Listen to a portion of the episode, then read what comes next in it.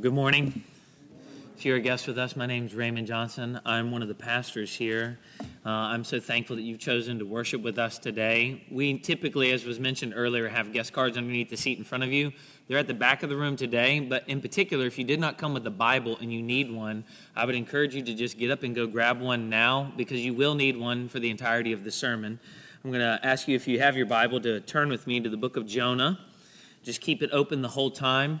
We'll have it It'll be a much more enjoyable time as we study God's Word if you're able to look there with me. We're in the midst of a series of sermons studying this book. Today we find ourselves focusing in particular on chapter 3, but as we have been doing for the past few weeks, we're going to read the entire book as we begin to just continue to situate ourselves in the narrative. And if you are a person who likes to write in your Bible or underline in your Bible, I would encourage you to just underline or circle or put a box around great city every time you see it in the narrative. Jonah writes under the inspiration of the Holy Spirit, and he speaks to us with the same authority as if Jesus Christ himself were here speaking to us today. Now the word of the Lord came to Jonah, the son of Amittai, saying, Arise, go to Nineveh, that great city, and call out against it. For their evil has come up before me. But Jonah rose to flee to Tarshish from the presence of the Lord. He went down to Joppa and found a ship going to Tarshish. So he paid the fare and went on board to go with them to Tarshish, away from the presence of the Lord. But the Lord hurled a great wind upon the sea, and there was a mighty tempest on the sea, so that the ship threatened to break up. Then the mariners were afraid, and each cried out to his God. And they hurled the cargo that was in the ship into the sea to lighten it for them. But Jonah had gone down into the inner part of the ship and had lain down and was fast asleep. So the captain came and said to him, What do you mean, you sleeper? Arise, call out to your God. Perhaps the God will give us a thought that we may not perish. And they came to one another, Come, let us cast lots, that we may know on whose account this evil has come upon us. So they cast lots, and the lot fell on Jonah. Then they said to him, Tell us on whose account this evil has come upon us. What is your occupation, and where do you come from? What is your country, and of what people are you? And he said to them, I am a Hebrew, and I fear the Lord, the God of heaven, who made the sea and the dry land. Then the men were exceedingly afraid and said to him, What is this that you have done? For the men knew that he was fleeing from the presence of the Lord because he had told them. Then they said to him, What shall we do to you that the sea may quiet down for us? For the sea grew more and more tempestuous. He said to them, Pick me up and hurl me into the sea then the sea will quiet down for you. For I know that it is because of me that this great tempest has come upon you. Nevertheless, the men rowed hard to get back to dry land, but they could not, for the sea grew more and more tempestuous against them. Therefore they called out to the Lord, O Lord, let us not perish for this man's life, and lay not on us innocent blood, for you, O Lord, have done as it pleased you. So they picked up Jonah and hurled him into the sea, and the sea ceased from its raging. Then the men feared the Lord exceedingly, and they offered a sacrifice to the Lord and made vows. And the Lord appointed a great fish to swallow up Jonah, and Jonah was in the belly of the fish three days and three nights. Then Jonah prayed to the Lord his God from the belly of the fish, saying, I called out to the Lord out of my distress, and he answered me. Out of the belly of Sheol I cried, and you heard my voice. For you cast me into the deep, into the heart of the seas, and the flood surrounded me. All your waves and your billows passed over me. Then I said, I am driven away from your sight, yet I shall again look upon your holy temple. The waters closed in over me to take my life. The deep surrounded me. Weeds were wrapped around my head at the roots of the mountains. I went down to the land, whose bars closed upon me forever. Yet you brought my life up from the pit, O Lord my God. When my life was fainting away, I remembered the Lord and my prayer came to you into your holy temple. Those who pay regard to vain idols forsake their hope of steadfast love. But I, with the voice of thanksgiving, will sacrifice to you.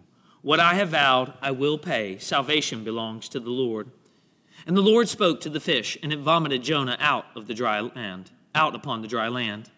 Then the word of the Lord came to Jonah the second time, saying, Arise, go to Nineveh, that great city, and call out against it the message that I tell you. So Jonah arose and went to Nineveh according to the word of the Lord. Now, Nineveh was an exceedingly great city, three days' journey in breadth. Jonah began to go into the city, going a day's journey, and he called out, Yet 40 days, and Nineveh shall be overthrown. And the people of Nineveh believed God. They called for a fast and put on sackcloth from the greatest of them to the least of them. The word reached the king of Nineveh, and he arose from his throne, removed his robe, covered himself with sackcloth, and sat in ashes. And he issued a proclamation and published through Nineveh, by the decree of the king and his nobles, let neither man nor beast, herd nor flock taste anything. Let them not feed or drink water, but let man and beast be covered with sackcloth, and let them call out mightily to God. Let everyone turn from his evil way and from the violence that is in his hands. Who knows? God may turn and relent and from turn from his fierce anger so that we may not perish. When God saw what they did, how they turned from their evil way, God relented of the disaster that he said that he would do to them, and he did not do it. But it displeased Jonah exceedingly, and he was angry. And he prayed to the Lord and said, O Lord, is not this what I said when I was yet in my country? That is why I made haste to flee to Tarshish, for I knew that you are a gracious God and merciful, slow to anger and abounding in steadfast love, and relenting from disaster Therefore, now, O Lord, please take my life from me, for it is better for me to die than to live. And the Lord said, Do you do well to be angry? Jonah went out of the city and sat to the east of the city and made a booth for himself. He sat under it in the shade till he should see what would become of the city. Now the Lord God appointed the plant and made it come up over Jonah, that it might be a shade over his head to save him from his discomfort. So Jonah was exceedingly glad because of the plant.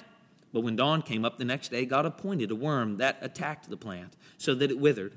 When the sun rose, God appointed a scorching east wind, wind, and the sun beat down on the head of Jonah so that he was faint. And he asked that he might die and said, It is better for me to die than to live. But God said to Jonah, Do you do well to be angry for the plant? And he said, Yes, I do well to be angry, angry enough to die. And the Lord said, You pitied the plant for which you did not labor, nor did you make it grow which came into being in the night and perished in the night. And should not I pity Nineveh, that great city in which there are more than 120,000 persons who do not know their right hand from their left, and also much cattle? Let's pray.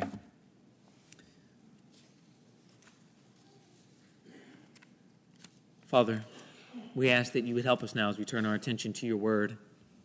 Father, we know and regularly remind ourselves that the enemy will seek to snatch the good word from us, to distract us from giving our attention to your word. We pray that you would help us to resist, that we would focus our mind, our eyes, our ears on your word right now, that we might be conformed into the image of Christ. And for those who are not Christians, that you might cause them to be born again by the Spirit of Christ. Your word is truth. It is a light unto our feet, it is a lamp unto our path. So we pray that you would write these eternal truths on our hearts. And Father, that you would give us ears to hear and eyes to see the truth of God revealed in Scripture. Father, we thank you for this word. And we ask all of this in the name of our God who has revealed himself to us as Father, Son, and Spirit. Amen. In the book Les Miserables by Victor Hugo, Jean Valjean is released from a long prison term after stealing a loaf of bread. And after that release, he finds unexpected shelter in the home of a kind and hospitable bishop. But the old temptations of his life proved too great for Jean Valjean. So while the household is asleep one night, he steals some of the bishop's silver and runs off with it. When Jean Valjean is later caught red handed with the silver in his possession, he is brought back to the bishop by the authorities who are informed by the bishop that he has actually given the silver to the ex convict as a gift. And then he asked the police to remove their hands from him to allow Jean Valjean to go free immediately. Jean Valjean is immediately mesmerized by the gesture. And he looks at the bishop with this indescribable expression as the bishop then proceeds to take two candlesticks from the mantelpiece and says before the police that some more of the silver had been forgotten by his friend when he left. Hugo writes, My friend, says the bishop, before you go away, here are your candlesticks. You forgot them, take them. He went to the mantelpiece and took the two candlesticks and handed them to Jean Valjean. Jean Valjean was trembling all over. He took the two candlesticks distractedly with a bewildered expression. Now, said the bishop, go in peace. By the way, my friend, when you come again, you needn't come through the garden. You can always come and go by the front door. It is only closed with a latch day or night. After the police left, the bishop admonished Jean Valjean, saying, Do not forget ever that you promised me to use this silver to become an honest man. Jean Valjean, who had no recollection of any such promise, stood dumbfounded. The bishop had stressed these words as he spoke them. He continued solemnly Jean Valjean, my brother, you no longer belong to evil, but to good. It is your soul I am buying for you. I withdraw it from dark thoughts and from the spirit of perdition, and I give it to God. The merciful act made such an impression upon Jean Valjean that the troubled convict left indelibly changed forever. Having been the recipient of an unspeakable mercy, he then becomes the benefactor of one merciful act after another to others in the narrative. He rescues a destitute and disadvantaged woman turned prostitute.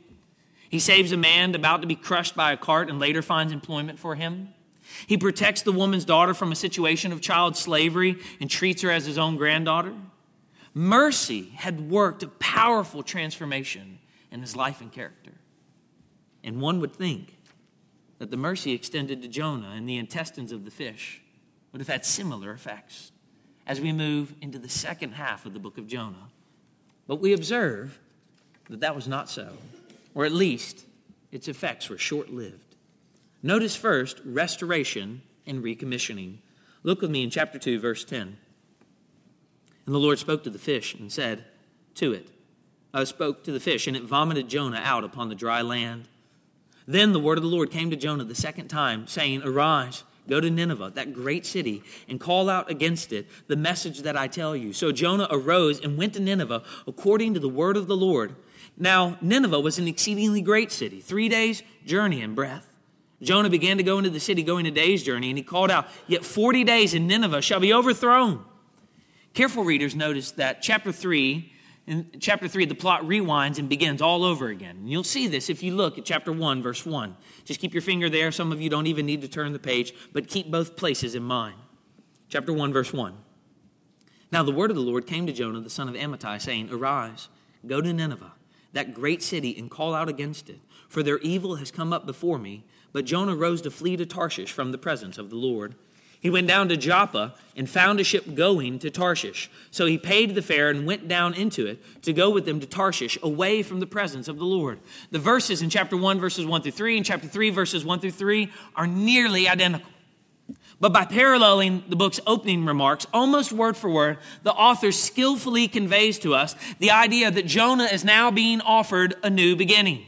When, verse 1, the word of the Lord came to Jonah the second time. Friends, at this point, it should be incredibly comforting to us that God restored Jonah even after he had fled from the presence of the Lord. And God recommissioned Jonah to meaningful service, even while he was still a work in progress.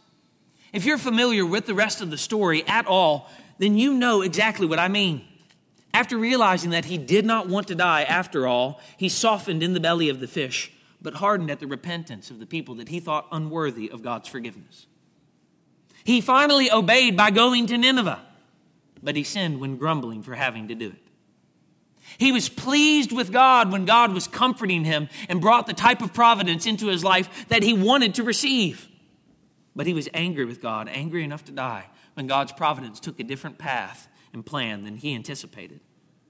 God restored Jonah even after he had sinned by fleeing. And that is good news for you and for me. Perhaps you're here this morning hearing the narrative of Jonah for the first time, and you have thought as you were coming in here today that your sin is so gross, that your sin is so heinous, that your sin has been so frequent, that your sin is of such a kind, so bad, that God would never forgive you. And even if God would be so willing to condescend to forgive even you, he would never be willing to restore you to anything meaningful in your life. Friend, if you're here today and you think that, then you are thinking completely wrong. Jonah, God's prophet, fled from God's presence and wanted others to kill him so bad so that he wouldn't have to obey God's command. And still, God forgave him and saved him. On the brink of death, when he had finally hit rock bottom because of his sin, when he had nowhere else to run and nothing else that he could do, God forgave him and God saved him when he remembered the Lord. And he will do the same for you today if you acknowledge, chapter 2, verse 9, that salvation belongs to the Lord. Salvation from death, salvation from sin, salvation to life, salvation to obedience. When his life was fainting away, Jonah remembered the Lord and he remembered that God is gracious and merciful, slow to anger, and abounding in steadfast love. And God forgave him and saved him. And friend, he will forgive you and he will save you if you proclaim the same today that God is gracious and merciful and steadfast, that he is gracious and merciful and steadfast with his love, a love that we know that has been decisively revealed in the person of Jesus Christ, who did for us what Jonah, the reluctant prophet, could never do.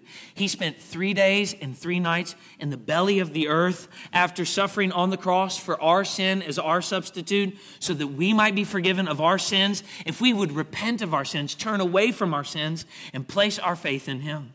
Grace and mercy are cross bought gifts by Jesus Christ. And they give us confidence to draw near no matter what sin we have committed. Believer, if your life is like mine, there are times that you are incredibly discouraged because of your sin. And you think regularly, if people only knew. Friend, I am here to tell you that God knows. And the message that saved you is the same message that keeps you saved, and it is the same message that you need right now to give you confidence to continue to approach the throne mercifully and with confidence that God will forgive you if you repent. An unbeliever, we are here to tell you that if you're not a Christian, that you need to know that salvation belongs to the Lord Jesus Christ, who gave his life as a ransom for the people that he so loved, and that you, even you, can be forgiven of your sin today.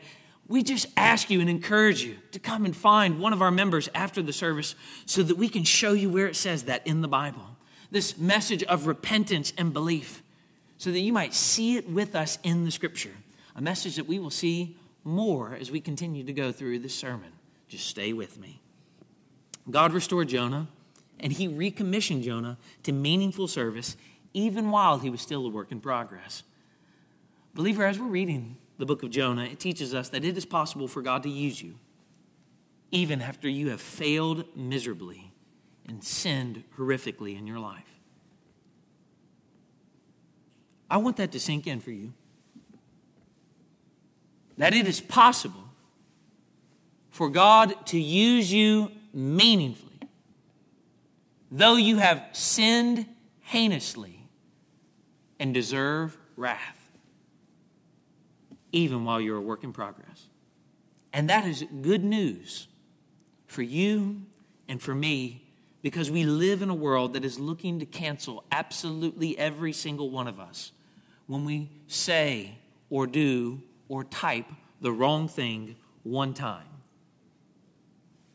Fellow members of Christ Church Westchester, this is something that you need to pay special attention to, especially as we approach our members' meeting this evening.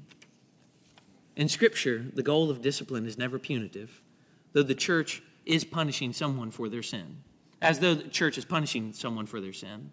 On the contrary, the goal of discipline is restorative, to win the brother or sister back. Paul said that the reason for putting an unrepentant sinner out of the fellowship is so that their spirit might be saved on the last day.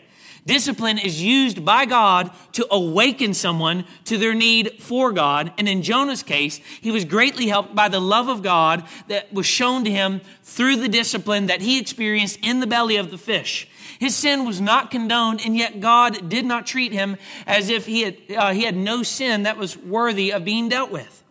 When a whole congregation makes a very clear statement that someone's sin is real and it is unrepentant and is worthy of being dealt with, that follower is being set apart. And in that case, the people are saying that they cannot condone the sin. And the gospel is clarified in those moments. It's clarified because it tells us what is true and what is right, what is wrong, what a believer should live and do. Church discipline, like the discipline of the prophet, uh, the prophet experience, causes the person to sit up and take notice and even to repent of their sin, just like it should cause all of us to take notice of the sin in our lives. Because the reality is, is that all of us, when we're having to deal with church discipline, experience the same uncertainty. If people only knew, if they saw the sin in my life, when will I be the person that is brought before the congregation? And yes, it is true that everybody in here is a wayward sinner, but church discipline is exercised on people who will not repent of their sin, not of people who know that they're sinners and are trying to put their sin to death. It is a restorative step designed to purify the church, to honor Christ, to win back an erring brother or sister.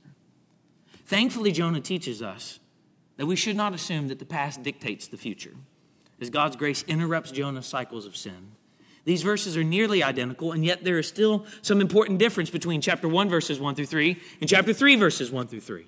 In chapter 1, verse 2, God tells Jonah to call out against Nineveh, for their evil has come up before him. In chapter 3, verse 2, God says that Jonah is to now take a very specific message to the people. Call out against Nineveh the message that I tell you. The words emphasize the divine origin of Jonah's proclamation. He did not have a word that came from his own understanding or to his own personal study. He had a word that came directly from God, and the message he communicates is not his own, it is God's message. But unlike the first encounter, Jonah obeys God and his command this time. Verse 3. So Jonah arose and he went to Nineveh according to the word of the Lord. Previously, Jonah hears God's command. He rose and he fled, a fact that the author takes pain to emphasize over and over again by mentioning three times that he had fled from the presence of the Lord. But now Jonah arose and went to Nineveh, and that compliance is, verse 3, according to the word of the Lord. Sounding just like what John teaches us. This is how you will know that you are one of my disciples if you keep my commandments and his commandments are not burdensome. Fellow believer in here, are you looking at God's word and you see that his word tells you to do something, but you refuse to do it, and then still dare to call yourself a believer? It is not possible for someone to look at God's word and say, It tells me to do this, but I'm going to do the opposite of what it says and actually be a Christian. It is possible to disobey God's word, but we cannot reject the clear teaching of God's word. I don't know all of your lives, but that is a question we should ponder right now. Are we looking at his scripture and saying, I will not do that? Jonah arose. He did it in accordance with the word of the Lord. But at this point in the story, there's an interruption halfway through verse 3 with some new circumstantial detail. Verse 3 Now Nineveh was an exceedingly great city, three days' journey in breadth. You may have noticed that while we're reading and rereading Jonah the past few weeks, that Nineveh is called a, a great city in four places in the book of Jonah. The great city belongs to the Lord, the God who made heaven and the sea and the dry land. The Lord owns absolutely everything, including the great city of Nineveh, the staunchest of his people's foes, whose sins have come up before him. And now, through this prophet, his message will finally come to this city, even though it is a three days journey. People are confused all over the place about what this verse means, but it is not meant to describe the size of the city or the length of Jonah's stay in the city. It is used figuratively to describe the long distance that Jonah would have to travel to the city because it is a, a city that is a great city. Because it is very far away when Jonah begins his nearly 600 mile trek from Jerusalem to Nineveh. And in the ancient world, that would typically take about a month. What does Jonah do when he finally arrives at the big apple of Assyria? Verse 4 Yet 40 days, and Nineveh shall be overthrown. Jonah had not gone very far into the city, verse 4, about a day's journey before he began preaching the worst sermon ever. Preaching a sermon all about judgment, even though he had been a recipient of mercy. Preaching a sermon all about God's condemnation even though he had experienced forgiveness. Preaching about how God would bring wrath, even though he knew God to be a faithful creator. We see it in the, in the text. Chapter 1, verse 9. He says, I am a Hebrew, and I fear the Lord, the God of heaven, who made the sea and the dry land. Chapter 4, verse 2. O Lord, is this not what I said when I was yet in my own country? This is why I made haste to flee to Tarshish, for I knew that you are a gracious God and merciful, slow to anger and abounding in steadfast love and relenting from disaster. Though he had been a recipient of great mercy, all he preaches to his enemies is judgment. He preaches a bogus message of wrath, even though he had received kindness from God, which is incredibly surprising that he preaches this, this message that is so short, because after having focused so much attention on God's efforts to actually get Jonah to, Jonah to Nineveh. His activity there is recorded with remarkable brevity, and his prophetic ministry is exceptionally concise. Verse 4 Yet 40 days, and Nineveh shall be overthrown. If you have your Bible, I want you to flip over with me to Matthew chapter 12 very quickly. Matthew chapter 12, verse 38.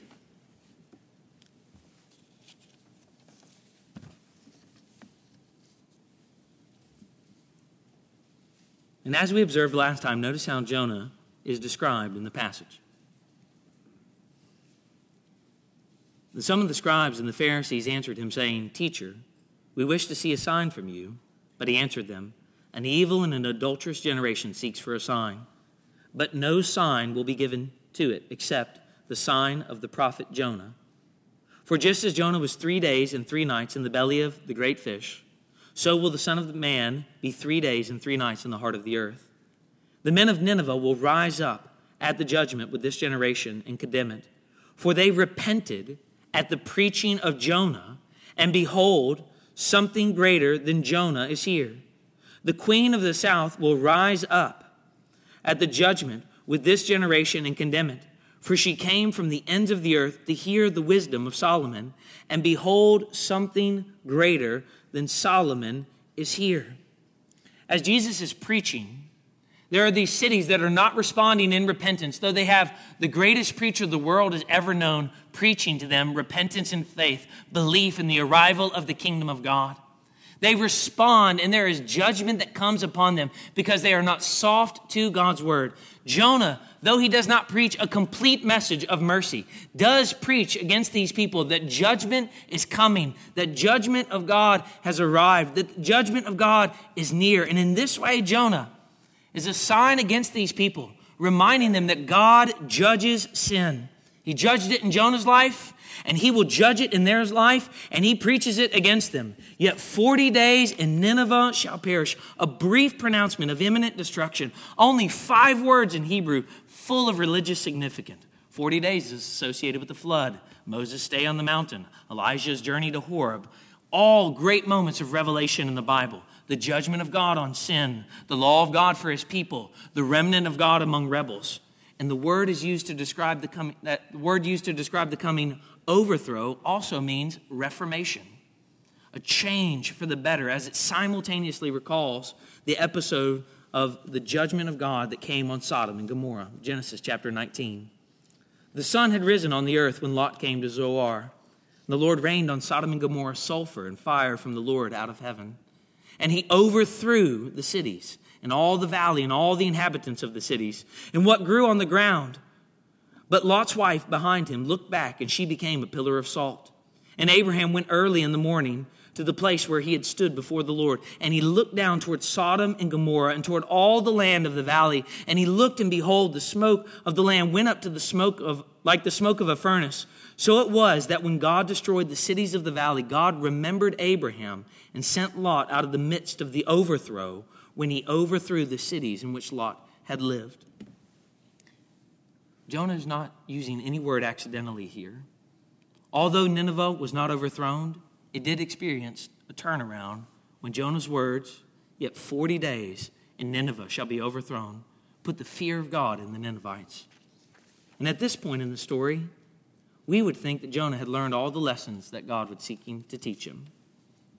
When he becomes the most successful prophet that we find in the Old Testament. But as we move ever closer to chapter 4, we begin to understand Jonah, just like ourselves, has many more depths and layers to him than we might think as he tries to understand the knowledge of God and God's way in the world as he takes this message to Nineveh. Restoration and recommissioning. Notice second, the repentance, the repentance of the unrighteous. Look with me in verse 5 of chapter 3. And the people of Nineveh believed God. They called for a fast and put on sackcloth from the greatest of them to the least of them. The word reached the king of Nineveh, and he arose from his throne, removed his robe, covered himself with sackcloth, and sat in ashes. And he issued a proclamation and published through Nineveh By the decree of the king and his nobles, let neither man nor beast, herd nor flock taste anything. Let them not feed or drink water, but let man and beast be covered with sackcloth, and let them call out mightily to God. Let everyone turn from his evil way and from the violence that is in his hands. Who knows? God may turn and relent and turn from his fierce anger so that we may not perish. What is the response of the people of Nineveh to the preaching of Jonah? Verse 5. And the people of Nineveh believed God. Belief and acceptance. In a word, absolute and total repentance as they respond to the word of the prophet. And the text implies that they respond absolutely immediately. So his proclamation is followed immediately by a description of their reaction. Verse 5. They called for a fast and they put on sackcloth. All of that are common means in the ancient world of expressing grief and humility and penitence, the hallmarks of true repentance. And the response was unanimous. Verse 5. From the greatest of them to the least of them. No class, no group of people, no one in society, felt that they were beyond the need for repentance. Absolutely everyone humbled themselves before God, including, verse 6, the king. The word reached the king of Nineveh, and he arose from his throne and removed his robe and covered himself with sackcloth and ashes. Friend, do you think of yourself as above repentance? Or that you don't need to repent? that perhaps your actions have not been sinful enough to merit or require repentance. By drawing our attention to the king and focusing on the king, the author adds a detail to this general picture that no one was excluded from the command, that absolutely everyone, when the message is preached, is on the same ground, whether they are high or low. The king stood on the same footing as all of the other people that were his subjects. Everyone needed to hear the message of repentance. And he adds a detail to the general picture of verse 5 that reinforces the observation that the inhabitants of Nineveh, from the greatest of the least, truly repented of their evil, since even the king arose and put off and put on and sat down before God. All of the things that we talk about that characterize a genuinely Christian life arising and being startled because of the message of repentance, putting off an old way and putting on a new way, and finally sitting down and focusing their attention on God. Friends, the pagan king was more immediately responsive to God's word in the narrative than the Jewish prophet. The king responds at the first preaching of God's word when Jonah turned and rebelled from receiving God's word. And his response was accompanied by fervent prayer and earnest fasting and mourning in sackcloth. Verse 7. And he issued a proclamation and he published it throughout Nineveh. By the decree of the king and his nobles, let neither man nor beast, herd nor flock taste anything. Let them not feed or drink water, but let man and beast be covered with sackcloth and let them call out mightily to God. God had to get Jonah away and alone before he would, chapter 2, verse 1, pray. But the king prays in his kingdom before his subjects, and he demands of absolutely everyone genuine repentance. Verse 8 Let everyone turn from his evil way and from the violence that is in his hands. The king knows what many of us refuse to acknowledge that no outward show of piety will be enough that Nineveh will not be delivered from her destruction simply by doing religious things. Believer. I wonder if that describes your Christian faith this morning. That the doing of religious things makes you feel safe before God. Unbeliever. I wonder if that describes you here today. That the doing of Christian things might actually bring mercy into your life. We're here to tell you that no genuine display of piety, no matter how sincere, is enough to save us from the wrath of God. only pleading the mercy of God in Christ is enough. The king knows what many of us often forget. Only a radical transformation of heart and behavior would offer any hope of reprieve, even though, like the pagan sea captain and his crew, the king and his subjects acknowledge that God is absolutely free to do whatever he pleases. Verse 9. Who knows? God may turn and relent and turn from his fierce anger so that we may not perish. They realize all too well that pious actions and fervent prayers can never merit or guarantee divine forgiveness. That God is under, under no obligation to forgive anyone apart from them trusting in his covenant promises. And yet there remains a hope that he may look upon them with mercy and turn away from his fierce anger. The king's repentance and call to all of his people to turn from violence teaches us something about true repentance. He didn't know whether God would spare them or destroy them, but regardless, they are to stop doing evil. Just as God's love for us is unconditional, our repentance needs to be unconditional as well. We don't turn from God to earn favor or secure salvation. That is done for us. Salvation belongs to the Lord. And we turn because we love Him, Him who first loved us. In chapter 3, verses 5 through 9, the response of the Ninevites is presented in terms of what God actually expected of His people, but frequently did not receive a responsive repentance. And the repentance of the Ninevites in Jonah acts as a foil for Jonah and the people of Israel Perhaps you're not familiar with the term foil, but a foil is actually a literary term to describe a character or an event to contrast it with another char- character or event or element in the story. And in our story, Nineveh behaves as a foil against Jonah. The Assyrian capital, the enemies of Jonah, the people who are mighty and destructive, who are actually known for being great sinners, are more responsive to the word of the Lord than the prophet of God who comes from the people of God who lived in the land of God where God's presence dwelt. And Assyria's repentance serves as a marvelous contrast for the lack of repentance that eventually becomes evident in the prophet's life. Since Jonah represents Israel, the author is using Nineveh as a foil to indict absolutely everyone in Israel. The fact of the story helps us see that even though this great city is renowned for great sin, they are responsive to this great God and this message of great wrath, and they hope that there might be a great relenting from this great God. And in this way, Assyria's repentance actually rebukes the lack of compliance among God's people and how they have not been responsive to God's word. Friends, I wonder if that actually describes the church of the Lord Jesus Christ sometimes. That there are people who would not claim to be the people of God, who seem to be more, more responsive to Christian things than Christian people. And they often sometimes live more moral lives than we do. And it shames us. The lack of responsiveness to God's word. We see it and refuse to do it. Or we refuse to do it because it's harder than we want it to be.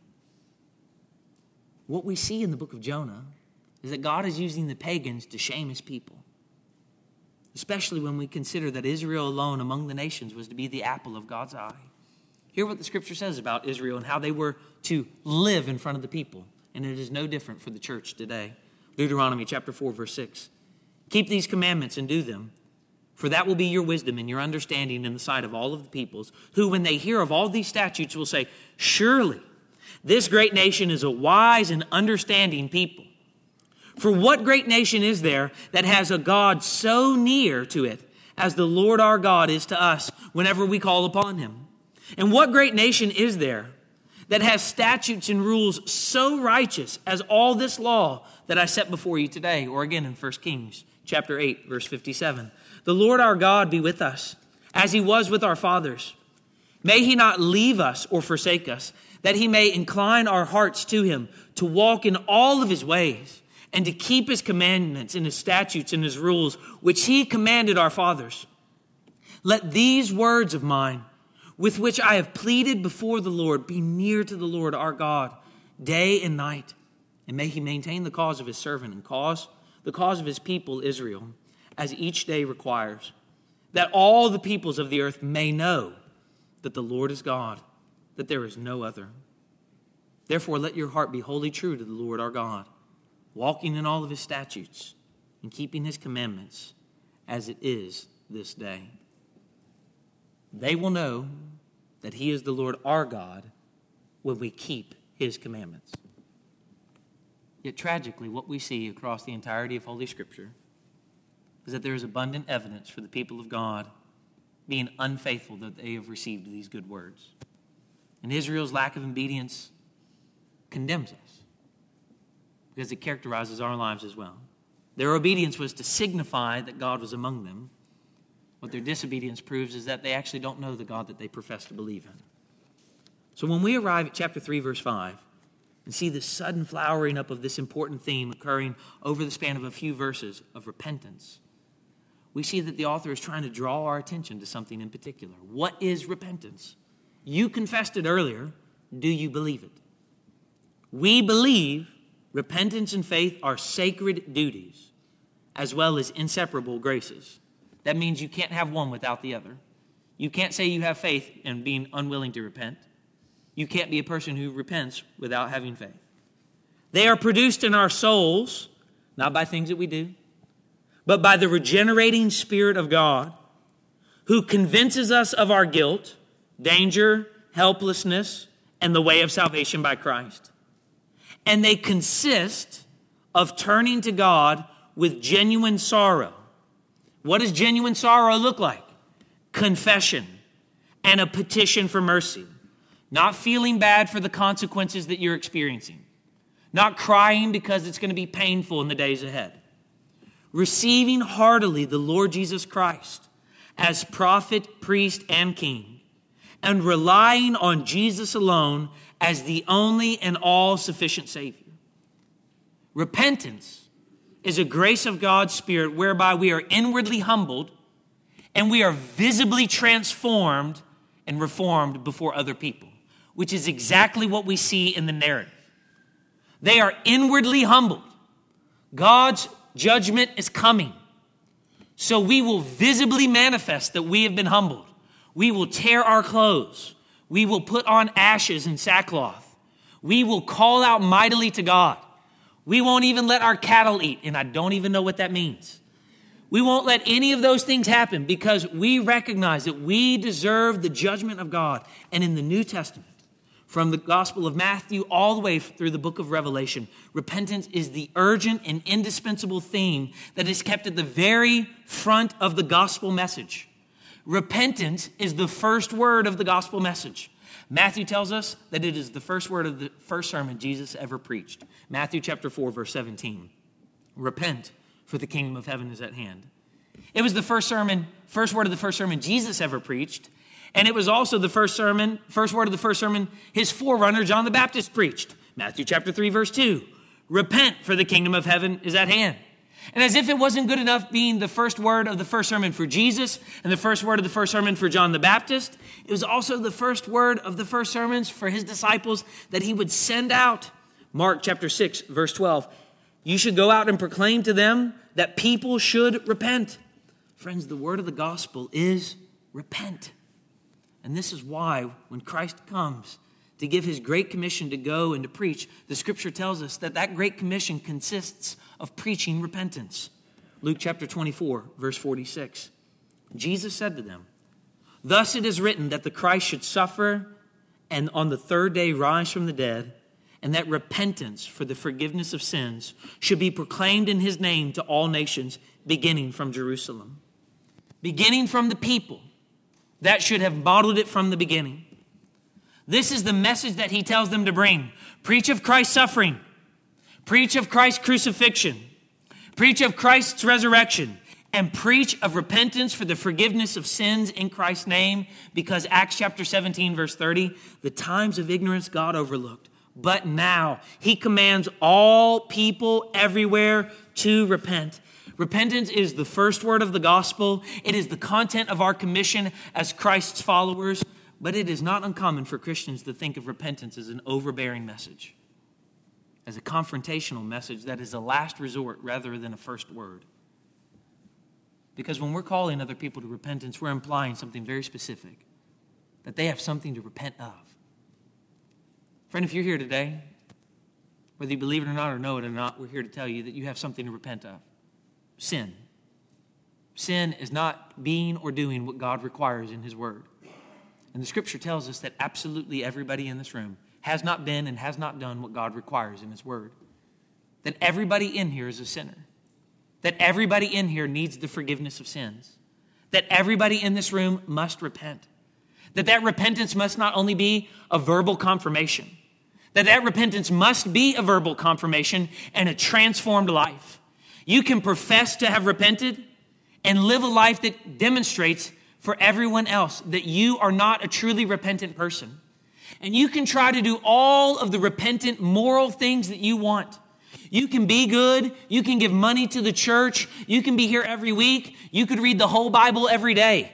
You could do good things all of the time and never merit God's favor unless you repent and trust in the Savior. That simultaneously, you must outwardly profess and be visibly reformed as you do both things repent and believe in the gospel of Jesus Christ. It is not a last resort when we don't know what else to say. It is what we are actually to call people to do repent and believe, turn and trust. Hope in Christ and be saved. Give up your wicked way and put on the way of salvation. Throw off sin and put on the new way of life. Do not live like you used to live. Live a new way that trusts in Jesus alone. And friend, we're here to tell you today that you can do that, and it is incredibly simple. In fact, Stephen spoke better than maybe he even knew for the sermon. That we complicate it all the time by saying that there are all sorts of things that you have to do to prove it to us. But it is so unbelievably simple. Trust in Jesus. It is a profoundly simple message. Believe that you deserve judgment and plead the work of Christ and he will forgive you of your sins. And, believer here today, have you lost sight of how glorious that message was for you when you first believed? When you felt how astonishing it was that God would forgive even you? After all of the sin that you had committed, the things people knew about and people don't know about even today, that God would show you favor when you repented. It is not a last resort. It is the first word because this message, though it makes us incredibly unpopular, leads to blessing and hope. It is the way to prosperity. Blessing and prosperity and flourishing and joy are all attached to the message of repentance in verse 10. Restoration and recommissioning, the repentance of the unrighteous. Notice third, the relenting of the righteous God, verse 10. When God saw what they did, how they turned from their evil way, God relented of the disaster that he had said that he would do to them, and he did not do it. The theme of repentance, which dominates verse 9, continues here with the repetition of the verbs repent and relent. As a result of the penitent actions of the people of Nineveh, God relents from punishing them as he has threatened that he would do. But unfortunately, there's a lot of ambiguity here in this word relent for us in the English language, and it makes it really hard for us to understand what is actually taking place. Did God change his mind? Did God say he would do one thing and do another? Did God reward somebody because of what they did in their life? And would he reward us because of what we do in our lives? The answer to all of that is no. The scripture is very clear. God didn't change his mind, God acted consistently with his character when he relented. God did what he always promised that he would do when people repented. He turned from pouring out his wrath and he showed steadfast love and mercy. And Jonah knows that to be the case, which is why he says in verse 2 of chapter 4, O Lord, is this not what I said when I was yet in my country? This is why I made haste to flee to Tarshish. For I knew that you are a gracious God and merciful, slow to anger, and abounding in steadfast love, and relenting from disaster. God has promised us how he will respond to the repentant. If you confess your sins, he is faithful and just to forgive you your sins and cleanse you from all unrighteousness. But if any of you do sin, we have an advocate before the Father, Jesus Christ the righteous. And he is the propitiation for our sins, and not for our sins only, only, but the sins of the whole world. The English word here confuses us, but the theme is crystal clear. God did not change what he said he was going to do. God acted like he always said that he was going to act toward people who genuinely repent. And it reveals to us that God, this faithful God, is both gracious and merciful, things that Jonah conveniently left out of his message. The unchanging character of God is actually what gives us confidence when responding to God. Friends, perhaps you're a believer here and you've been fearful because of the way you've acted. The message of repentance and the unchanging character of God is your hope. The unchanging God promises that if you come to Him afresh in repentance, He will never cast you out.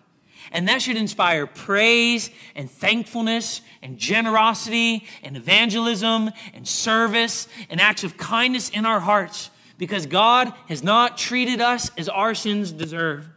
The unchanging character of God underlies the message of repentance, and it teaches us that He will always act this way. As He did in the Old Covenant in the Old Testament, so He does in the New Covenant in the New Testament. He responds to the repentant with mercy, He forgives repentant sinners.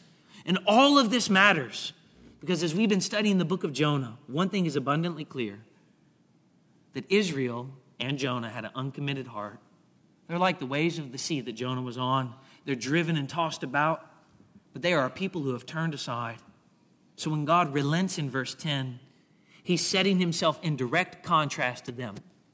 He is not somebody who will not always act faithful and true to his character. Israel changes, God does not change. Israel has turned away, God will never turn away from his repentant people. Their allegiance is fickle, God's allegiance to his covenant people is faithful. Friends, I wonder if that characterizes you and me. Are you a shifty person in your belief in God? Do you redirect your allegiance to what you think will give you what you want? Do you serve God when it looks like there's a clear benefit for you, but when there's not a very clear benefit for you, or it will cost you more than you want to give? Do you refuse? Do you love God only when it obviously will turn out for your favor? When God relents, he is setting himself in direct contrast to a changing people. And in so doing, he shows us that Israel's uncommitted heart is what is being rebuked. They're part in and part out. They are delinquent, but God is steadfast and he never changes.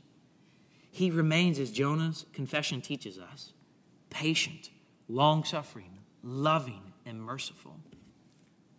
And mercy is the message here. Mercy worked a powerful transformation in Jean Valjean's life and character.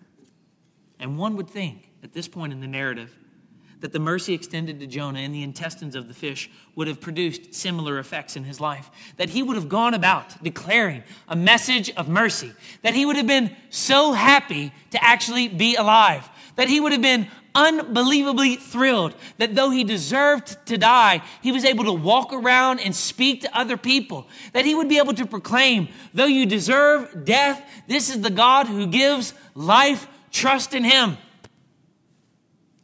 And yet we see that though he had received mercy, he softened pretty quickly. Just like many of us in the church of the Lord Jesus Christ. Friends, the effects are terribly short lived in our lives. We come under conviction and we promise, I will never do that again. I swear, if you get me out of this, I will never do that again. And then Monday happens. We are an incredibly fickle people, unfaithful to God and unfaithful to one another. How quickly we turn on each other when we don't like any one thing.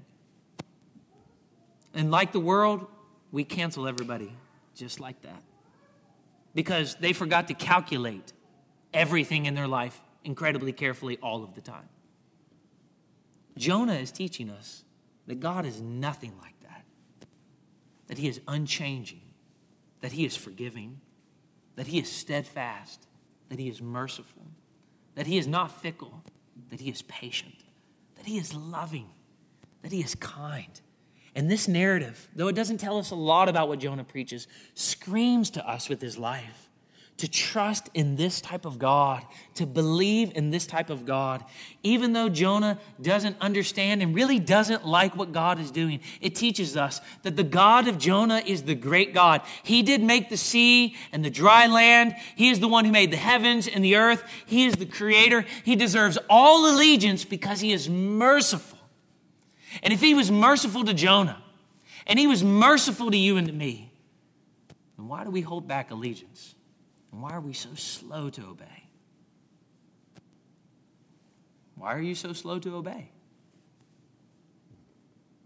Why are you so slow to be generous? Why are you so slow to reconcile with one another and forgive? Why are you so slow to turn away? Jonah is telling us that this God is the great God. And even though Jonah was more interested in watching the destruction of his neighbors than working for their salvation, we see that God worked a great salvation among these people when the message of repentance and judgment was made clear. It forced him to preach to them.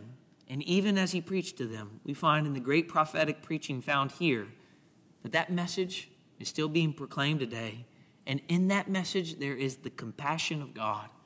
That when He makes us aware of the sinfulness of our sin and what it deserves, we are being confronted with mercy. Friends, trust the merciful God. He will save. Let's pray. Father, we thank you for the preaching of the prophet Jonah. And one greater than Jonah has arrived and he will rise up on the last day, and he will condemn those who heard of this mercy and forgiveness, but like in Jesus' days, were too hardened to actually repent and believe in it. Father, with every opportunity that we have to be here in a service of worship just like this, we are confronted with the fact that we must respond, that we are responding to the gospel message. And with every opportunity that we have here to be in a service of worship like this, we are confronted with what is before us if we do not trust in Jesus Christ. Yet 40 days and Nineveh shall be overthrown. Father, we pray that what we would experience is not the overthrow of destruction, but the reformation that changes us not only verbally but visibly in our lives and before all other people that, like this king who goes unnamed because it doesn't matter what his name is, what matters is that he repents. That we would be bold in our repentance. That we, like this king, would humble ourselves, even if that means we have to humble ourselves before all of the people who know us. And that we would be quick to repent and to ask for forgiveness. And that we would demonstrate, even now, visibly, that we are recipients of this type of mercy as we sing courageously. We ask all of this in Jesus' name. Amen.